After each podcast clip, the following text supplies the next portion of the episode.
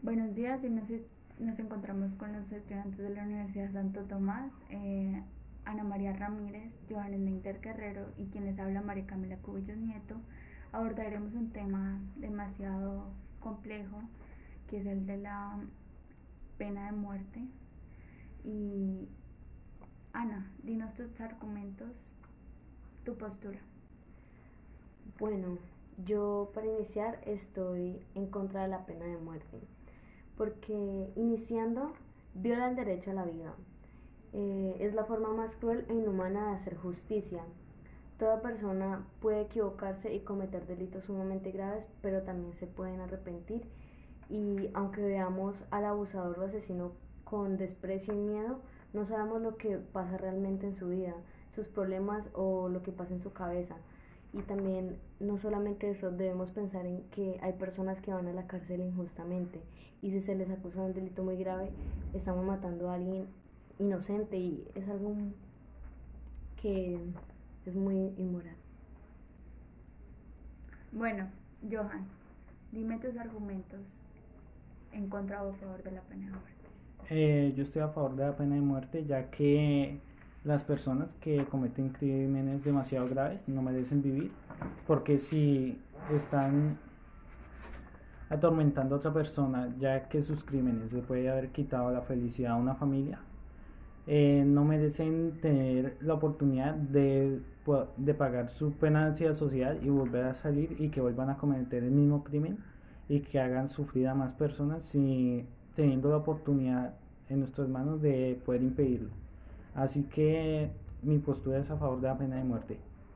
Bueno, eh, Ana y Johan, ustedes desde cada cual su postura, ¿por qué creen que la pena de muerte no ha sido implementada acá en este país?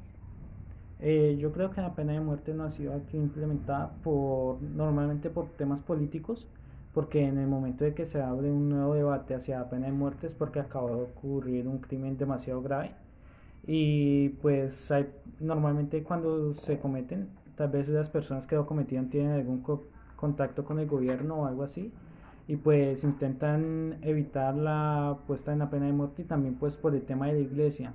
La, la iglesia defiende constantemente la vida, entonces los países no pueden tomarse la libertad tan fácilmente de dar la pena de muerte y estar en contra de un poder político tan fuerte como es de la iglesia. Pues yo creo que somos seres humanos y pensamos más moralmente. Nos apiadamos de las personas y confiamos en que cambiarán en algún momento y que esto es posible.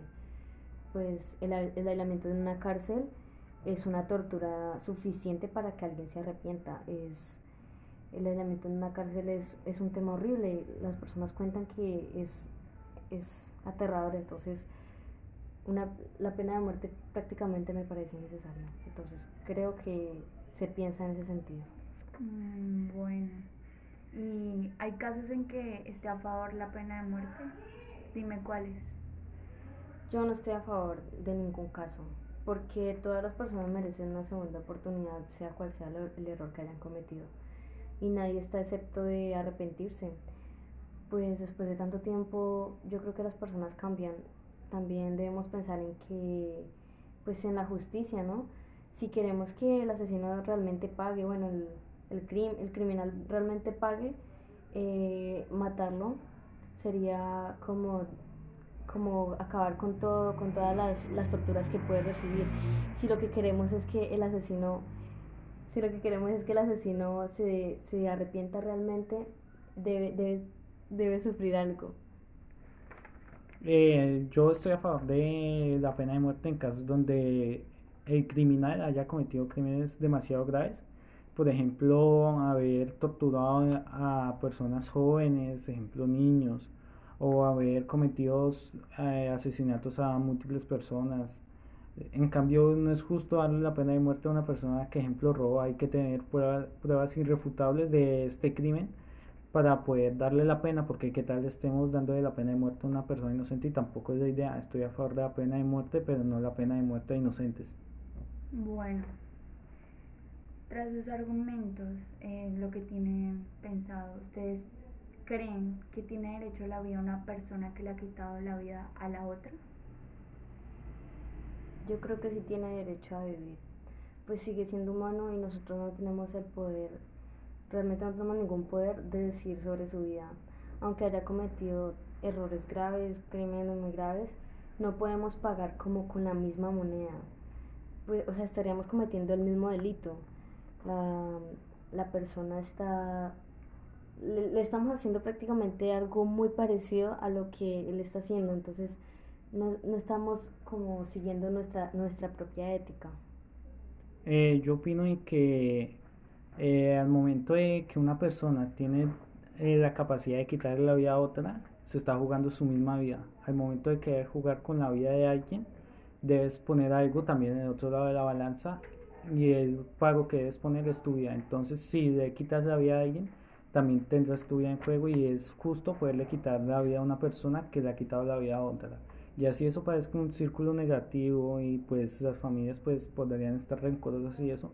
Hay que tener en cuenta en cuál fue el que inició el conflicto y pues así es como debería funcionar la justicia. Hay casos donde es bueno darles la cárcel a las personas que sufran, pero hay casos donde las personas que tal vez después de que salgan de la cárcel no cambien y pueden ser criminales demasiado grandes como para dejarlos exentos en la sociedad.